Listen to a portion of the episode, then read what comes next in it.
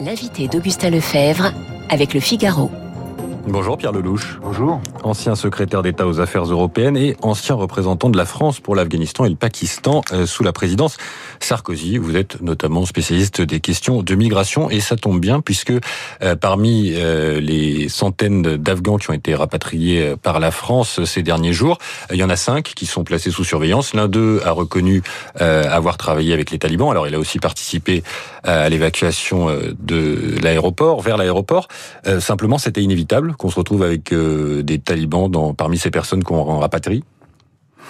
Probablement. Euh, c'est très compliqué. Euh, L'Afghanistan, en réalité, depuis l'époque même où j'étais sur place, je suis allé au début des années 2000, quelques deux ou trois ans après l'intervention américaine et OTAN. J'étais à l'époque président de l'Assemblée parlementaire de l'OTAN. Donc mon premier contact avec l'Afghanistan, c'était au début des années 2000. C'était déjà compliqué. On pouvait encore aller dans la rue, à peu près, avec un gilet pare-balles. Mais quelques années plus tard, quand j'ai commencé mes fonctions de représentant spécial, après l'embuscade d'Ouzbin qui avait tué dix de nos soldats, là, c'était déjà très, très, très difficile, puisque tous les villages étaient déjà pénétrés par les talibans. Donc comment vous allez faire la différence entre mmh. les bons et les pas bons? Il faut savoir que les talibans, en fait, euh, contrôlait tout le pays, sauf les grandes villes, jusqu'à ces derniers temps. Donc il y a beaucoup d'interpénétration. Euh, certains officiels au plus haut niveau, y compris les anciens présidents, avaient des membres de leur famille qui étaient proches des talibans et qui faisaient du trafic de drogue avec eux. Donc c'est un pays très compliqué. Euh, très très compliqué. Des tribus, des clans, des ethnies différentes. Et dans tout ça, faire le tri, c'est une affaire invraisemblablement difficile. Mais un mot général, si vous voulez, sur euh, sur euh, sur cette situation des migrants. On, est entré dans une espèce de, de, de, schéma mental et moral euh, en France et probablement aussi un peu en Europe. Je pense à ce que disait Angela Merkel en 2015 après la Syrie sur le thème. les portes sont ouvertes après chaque conflit et on peut le faire. Sauf qu'il y a des conflits partout. Hum et que dans l'histoire de France, nous avons eu beaucoup, beaucoup de conflits. Si à chaque guerre, en 1870, vous avez des roulettes là en face de chez vous, devant la radio, en 1870, en 14 ou en 39-40, tous les jeunes Français partaient parce qu'il y avait un occupant ou parce qu'il y avait une guerre, euh, il resterait quoi de la France aujourd'hui? C'est un peu la question qui se pose dans tous ces pays qui sont en conflit tout autour de l'Europe.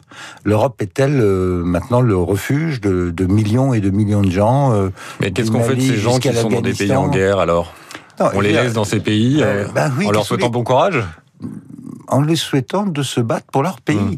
Bah, les, les Afghans, ils ont eu 20 ans pour se battre pour leur pays. Et quand je vois des jeunes de 20 ans euh, venus d'Afghanistan qui sont dans la rue ou qui attendent de hmm. prendre le bateau pour l'Angleterre, euh, je me dis, mais qu'est-ce qu'ils font là? Plutôt que se battre pour leur pays? Et ils sont là tout en donnant, des interviews sur le thème. Voilà, je suis très inquiet pour ma famille. Euh, si on est inquiet pour sa famille, on se bat pour sa famille. Or là, on a vu un, collapsus total du, du, système. Après, quand même, euh, 250 euh, 000 morts, 2500 euh, soldats de chez nous occidentaux mmh. tués, 2000 milliards de dollars.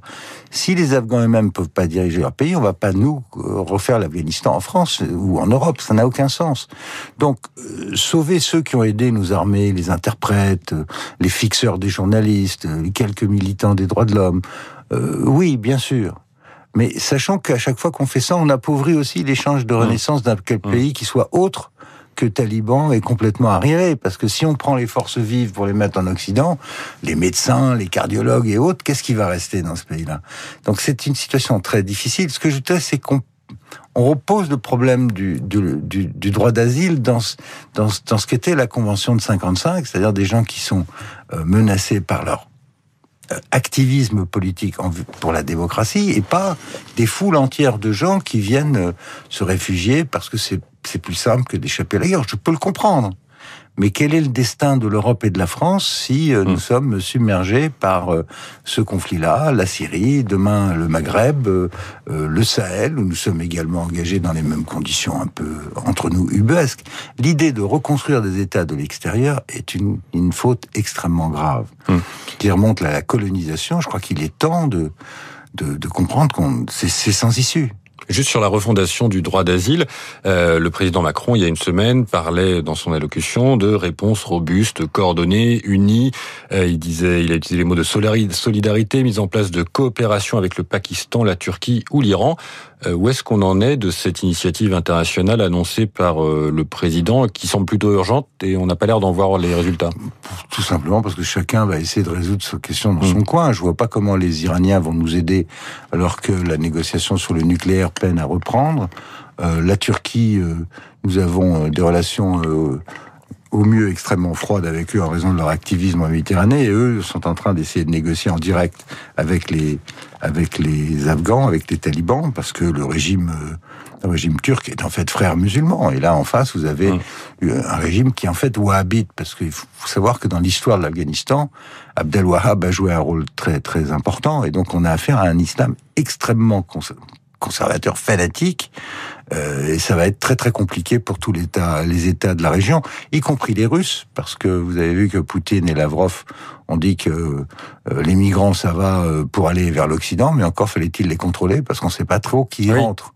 Donc c'est vrai, euh, il y a une telle pénétration de la mouvance talibane que ça va être très compliqué pour nos services de savoir qui est qui. D'ailleurs, même qui est qui à l'intérieur du soi-disant gouvernement euh, taliban aujourd'hui, parce que encore une fois, c'est des Pashtuns pour l'essentiel, mais à l'intérieur des Pashtuns, vous avez des tribus et, des clans. L'un des plus féroces s'appelle Akani, c'est celui que nous avions en face de nous dans la vallée de, de Capissa. Et ces gens-là nous ont jamais fait de cadeaux. Hein. C'est pas des, c'est pas des gentils. Donc moi j'attends une période qui va être troublée, difficile, terrible pour euh, les malheureux afghans et notamment ceux des grandes villes où les femmes avaient commencé à apprendre les redécouvert les mœurs occidentales. il faut savoir que sous les soviétiques, pendant dix ans, ces femmes ont eu le droit de marcher dans la rue sans voile, commencer à avoir des droits, à retourner à l'école.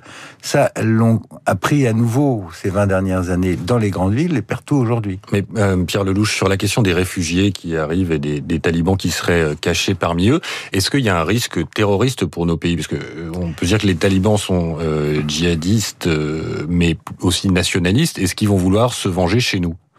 Ah, je suis convaincu qu'il y a un énorme risque terroriste parce que je ne crois pas du tout à la parole de ces gens-là. Euh, ils ont donné une sorte d'accord. Euh, Trump voulait sortir, donc euh, on a signé n'importe quoi et ils ont signé. les conditions du cette déroute occidentale s'explique beaucoup par le fait que la négociation qui s'est tenue, c'était une négociation où les Américains étaient sur le départ. Voilà, il fallait partir le plus vite possible.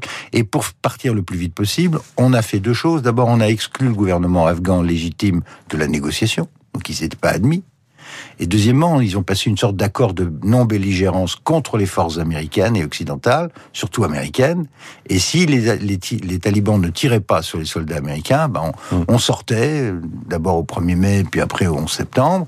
Et, euh, et puis voilà, et ça s'arrêtait là. Donc la, la, la, la, maladie, si vous voulez, revient à cela, cette espèce de capitulation euh, sans condition des Américains, qui fait qu'après, on, on se retrouve dans cette euh, épouvantable situation. La garantie donnée par, garantie entre guillemets, donnée par les talibans de ne pas reprendre euh, des liens avec le terrorisme international, euh, elle, elle ne vaut elle vaut à peu près autant que le reste, c'est-à-dire rien du tout. Hum. Euh, ils sont ils sont proches d'Al-Qaïda, peut-être moins de l'État islamique, mais il faut redouter, bien sûr, que cet émirat islamique qui va être créé dans les jours qui viennent redevienne le hub de tout un tas d'organisations euh, terroristes salafistes qui vont reprendre le combat qui n'a jamais cessé contre l'Occident. 8h25 sur Radio Classique. Nous sommes en direct avec Pierre Lelouch, spécialiste des questions internationales, ancien représentant spécial de la France pour le Pakistan et l'Afghanistan. Je voulais vous interroger sur un autre sujet, l'Ukraine, euh, les 30 ans de l'indépendance euh, aujourd'hui vis-à-vis des soviétiques. Il y a eu un sommet hier pour faire le point sur la situation en Crimée qui est devenue russe depuis 2014. Beaucoup de déclarations de bonne volonté, aucune action concrète Est-ce que la Crimée va rester russe? Écoutez, euh, je regrette de devoir le dire aussi euh, froidement. Euh, la, réponse est oui. Hmm. personne aujourd'hui va faire la guerre pour l'Ukraine. tout le monde regarde cela avec des, des pincettes. Merkel ne s'est pas rendue en Ukraine, pas plus que Macron. On délégué un secrétaire d'État à ces cérémonies. La vérité, c'est que nous sommes englués dans une situation là encore euh, inextricable. Le, processus dit de Normandie pour essayer de trouver une solution qui serait euh, euh, la fédéralisation des zones de l'Est de l'Ukraine en, échange de d'une intégration définitive de ces territoires à l'intérieur de l'Ukraine ne passe pas. Pourquoi? Parce que vous avez euh, une poussée nationaliste très forte en Ukraine, vous avez une très forte corruption à l'intérieur de la classe politique ukrainienne, et des Russes qui naturellement jouent de, de ces faiblesses. Donc malheureusement, euh, aucune perspective de solution est en vue, alors qu'on pourrait l'imaginer. Euh, moi, ce que je crains, si vous voulez, c'est que l'humiliation américaine euh, au sortir de ces 20 années de guerre, parce que c'est ce, ce, que nous vivons en Afghanistan aujourd'hui, c'est la fin du cycle des interventions américaines commencées après le 11 septembre 2001. Mmh. Donc ça fait 20 ans, 20 ans de guerre en Afghanistan, en Irak, au Moyen-Orient, et le résultat aujourd'hui, c'est que l'Occident est viré de partout. L'Amérique est partie, les Européens sont plus là, et donc il y a une espèce d'énorme vide dans toute cette région dans laquelle d'autres vont s'engouffrer des Russes, des Chinois, des Turcs. Et c'est surtout aussi une période de grande faiblesse face à l'histoire. Euh, depuis 1945, c'est nous les Occidentaux et l'Amérique qui imposions un système de valeurs mmh. dans l'ordre international qui était le modèle de référence pour les peuples, y compris l'Ukraine par exemple. Quand ce système prend une humiliation pareille, une dégelée militaire de ce type, un effondrement de ce type, euh, alors euh, ben, tous les révisionnistes, ce que j'appelle les États révisionnistes, ceux qui veulent en finir avec cet ordre libéral, à commencer par les Chinois, les Russes, les Turcs, les Iraniens et d'autres, vont s'engouffrer dans cette brèche, commencent à dire ouvertement, les Chinois, les Russes commencent à dire c'est la fin du monde occidental, et la faiblesse est telle du côté occidental, les divisions sont telles du côté de l'Amérique, profondément divisées, que je crains le risque d'erreur de calcul. C'est-à-dire que l'un de ses dirigeants, en Chine par rapport à Taïwan, en Russie par mm. rapport à l'Ukraine, aux États baltes, se disent bon mais c'est le moment de pousser et qu'on se retrouve devant une crise ouverte alors que l'Amérique est en crise et que l'Europe euh, regarde passer les trains, est désarmée, continue à parler de défense européenne alors qu'il n'y en a pas. Je crois que le moment est venu, si vous voulez, d'une grande remise à plat de nos priorités stratégiques en France qu'on voit ce qu'on veut pour nous-mêmes, comment on, nous, comment on se défend, et qu'on lance le programme de réarmement absolument indispensable pour nos armées. Euh, Pierre, Lelouch, dernière question rapidement. Euh, Angela Merkel était euh, à Kiev sur la question du, du gazoduc dimanche, Nord Stream 2. elle va bientôt partir, c'est sa tournée d'adieu. Est-ce que le remplacement d'Angela Merkel peut contribuer à changer la, la donne dans ce nouvel ordre géopolitique que vous décrivez, ou c'est pas seulement une question de personne? Alors elle, elle a obtenu le gazoduc. Et le gazoduc, pour revenir à votre question ukrainienne, il est mortel pour l'Ukraine, mmh. puisque maintenant tout le trafic de gaz va contourner l'Ukraine. Et donc l'Ukraine va perdre une carte, et l'Occident aussi, face à la Russie. Donc les Américains avaient mis des sanctions énormes, ils les ont retirées. Tant leur faiblesse est grande vis-à-vis des Européens, ils essayent de... America is back, ils essayent de reconquérir leurs alliés. Les, Améri... les Allemands ont gagné cette partie. Mais gagné pourquoi? Il n'y a pas de cap évident de politique étrangère allemande, sauf on ne va pas faire la guerre. Euh, Qu'est-ce qui va se passer après Si c'est Armin Laschet, avec qui va-t-il gouverner mmh. Ce qu'on sait, c'est que les sociodémocrates sont extrêmement anti-intervention euh, et resteront sur la même ligne euh, plutôt pro-russe. Euh, quant aux écolos, c'est paradoxalement de là que pourrait venir un certain raidissement, euh, parce que c'est la ligne de Joska Fischer mais c'est pas encore clair. Euh, mm. Mais globalement, je vois pas de réorientation majeure de l'Allemagne.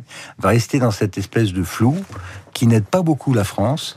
Il y a, quand on parle de défense européenne, alors que les, les Anglais sont sortis et qu'il reste plus que le tête-à-tête franco-allemand qui va pas très bien, notamment dans le domaine de la coopération en matière d'industrie de défense, on voit que euh, continuer à agiter cette, euh, ce rêve d'une défense européenne n'est pas la solution. Mhm. Il faut que du côté français, on se reprenne en main et qu'on regarde notre avenir avec, euh, avec beaucoup de, de, comment dire, de lucidité et de courage. Merci Pierre Lelouch d'avoir répondu à nos questions ce matin, ancien secrétaire d'État, ancien représentant spécial de la France pour le Pakistan et l'Afghanistan. Il est 8h30 sur Radio Classique. Dans un instant, le rappel des titres et la revue de presse ce matin.